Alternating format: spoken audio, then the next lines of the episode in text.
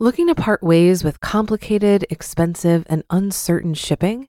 Then give your business the edge it needs with USPS Ground Advantage shipping from the United States Postal Service.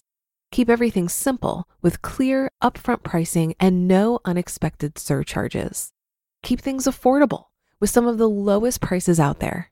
And keep it all reliable with on time ground shipments. It's time to turn shipping to your advantage. Learn how at usps.com/advantage. USPS Ground Advantage: simple, affordable, reliable. When you need mealtime inspiration, it's worth shopping Kroger, where you'll find over 30,000 mouthwatering choices that excite your inner foodie. And no matter what tasty choice you make, you'll enjoy our everyday low prices, plus extra ways to save, like digital coupons worth over $600 each week. You can also save up to $1 off per gallon at the pump with fuel points. More savings and more inspiring flavors make shopping Kroger worth it every time. Kroger, fresh for everyone. Fuel restrictions apply. This is Optimal Finance Daily, episode 214 Buying a House is Overrated. Here's Why I Did It Anyway by Kristen Wong of thewildwong.com. And I am Dan, your host and narrator here on Optimal Finance Daily. We are here every Monday through Friday reading you some of the best personal finance blogs on the planet. And hey, if you have some ideas for us, if you have an author maybe that you've read that you'd like to see represented here on the podcast, give us a shout at oldpodcast.com and let us know about it. Now, today's post from Kristen Wong is yet another commentary about buying versus renting a home. And uh, on Monday, we heard about this topic as well. It's always interesting to hear what each of our authors thinks. And Kristen published this post just this month, so we figured we might as well share this one as well. But before we get into that, want to ask you if you have subscribed to our little program yet. It helps us a lot, actually. If you do that, uh, you'll get the newest shows delivered to you automatically. You don't have to go out and search for them, uh, and you can build good money habits every single day. Plus, it helps us in the rankings. So, if you haven't subscribed, please do just take a second to hit that subscribe button in the podcast app of your choice. Even better if you can show someone else how to subscribe as well. And that's it for now. Let's get to the post as we optimize your life. Buying a house is overrated. Here's Why I Did It Anyway by Kristen Wong of thewildwong.com. When my husband and I bought our first home last year, we were really excited. We found ourselves saying things like, It's just such a good feeling to know we own this, it's ours. Except that it's not, not really at least. For most of us, buying a house just means borrowing money to buy a house. I like the way comedian John Mulaney puts it. Actually, we didn't buy a house, a bank bought a house, and I'm allowed to keep my shirts and pants there while I pay it off for 30 years.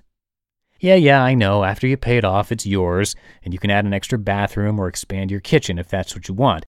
There's no checking in with the landlord, which is great, but do you really own something if you have to take out a loan to pay for it?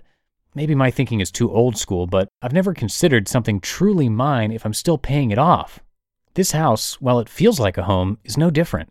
Especially after the housing crisis, people have turned a skeptical eye toward home ownership, and rightfully so. I can't help but wonder how many people have thought it's such a good feeling to know you own this, only to foreclose and give their home back to the bank. Renting gets a bad rap, but how many renters have had their financial lives ruined over their housing decision? Don't get me wrong, I'm not against home ownership. After all, I own a home and I felt the same way before buying, but I also think it's overrated.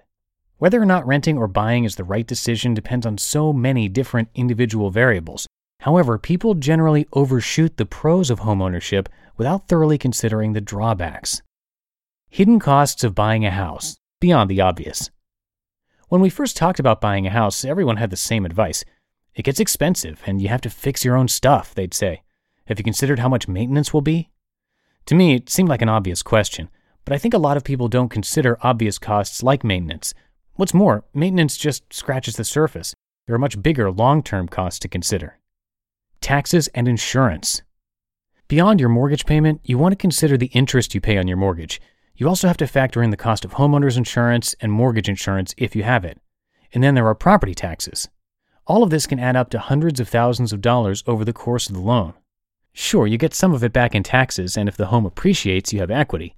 That doesn't always offset the entire cost, though. Opportunity costs. In simple terms, opportunity cost is the amount you'd save investing your money instead of spending it. When you rent, you don't have to spend money on a down payment, property taxes, or insurance. So, how much could you earn over time if you invested that money instead? Again, it can add up to hundreds of thousands of dollars.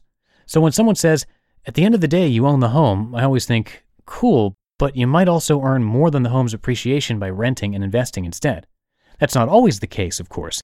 It depends on the market and it relies on actually investing that money. Nonetheless, it's something to consider. Slow appreciation.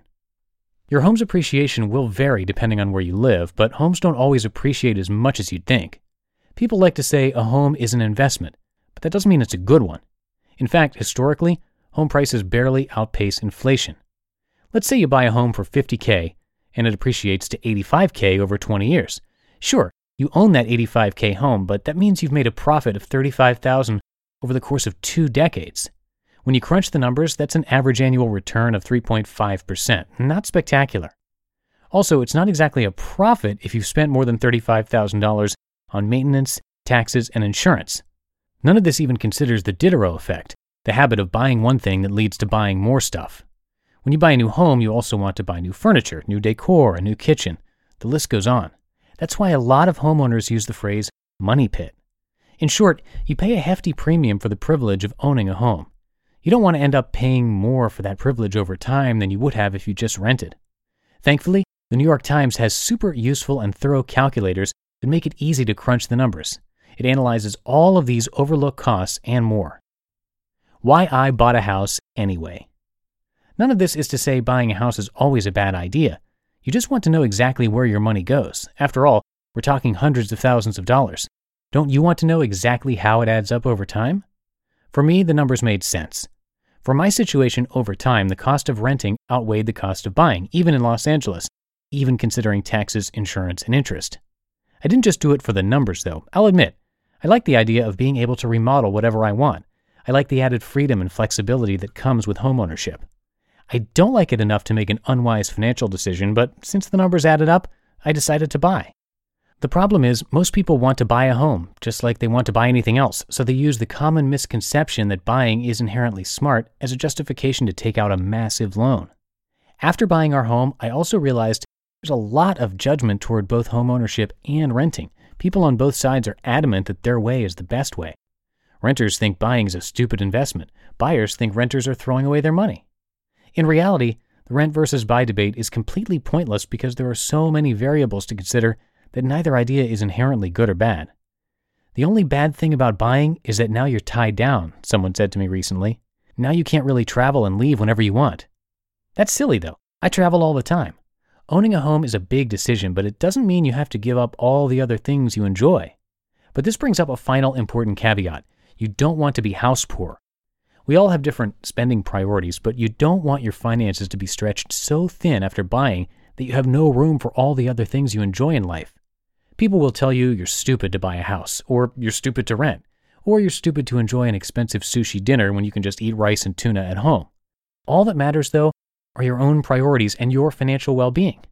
That means staying on track with long term goals like retirement and prioritizing the things that matter to you most. You just listened to the post titled Buying a House is Overrated. Here's Why I Did It Anyway by Kristen Wong of thewildwong.com. Looking to part ways with complicated, expensive, and uncertain shipping? Then give your business the edge it needs with USPS Ground Advantage shipping from the United States Postal Service. Keep everything simple with clear, upfront pricing and no unexpected surcharges. Keep things affordable with some of the lowest prices out there. And keep it all reliable with on time ground shipments. It's time to turn shipping to your advantage. Learn how at USPS.com/advantage. USPS Ground Advantage. Simple, affordable, reliable. If you've been using Mint to manage your finances, I've got some bad news. Mint is shutting down. But now for the good news there's a better alternative. Our sponsor, Monarch Money. Mint users are turning to Monarch Money and loving it. Maybe you're saving for a down payment, a wedding, a dream vacation, your kids' college I've found that Monarch makes it so easy to help you reach your financial goals, whatever they are.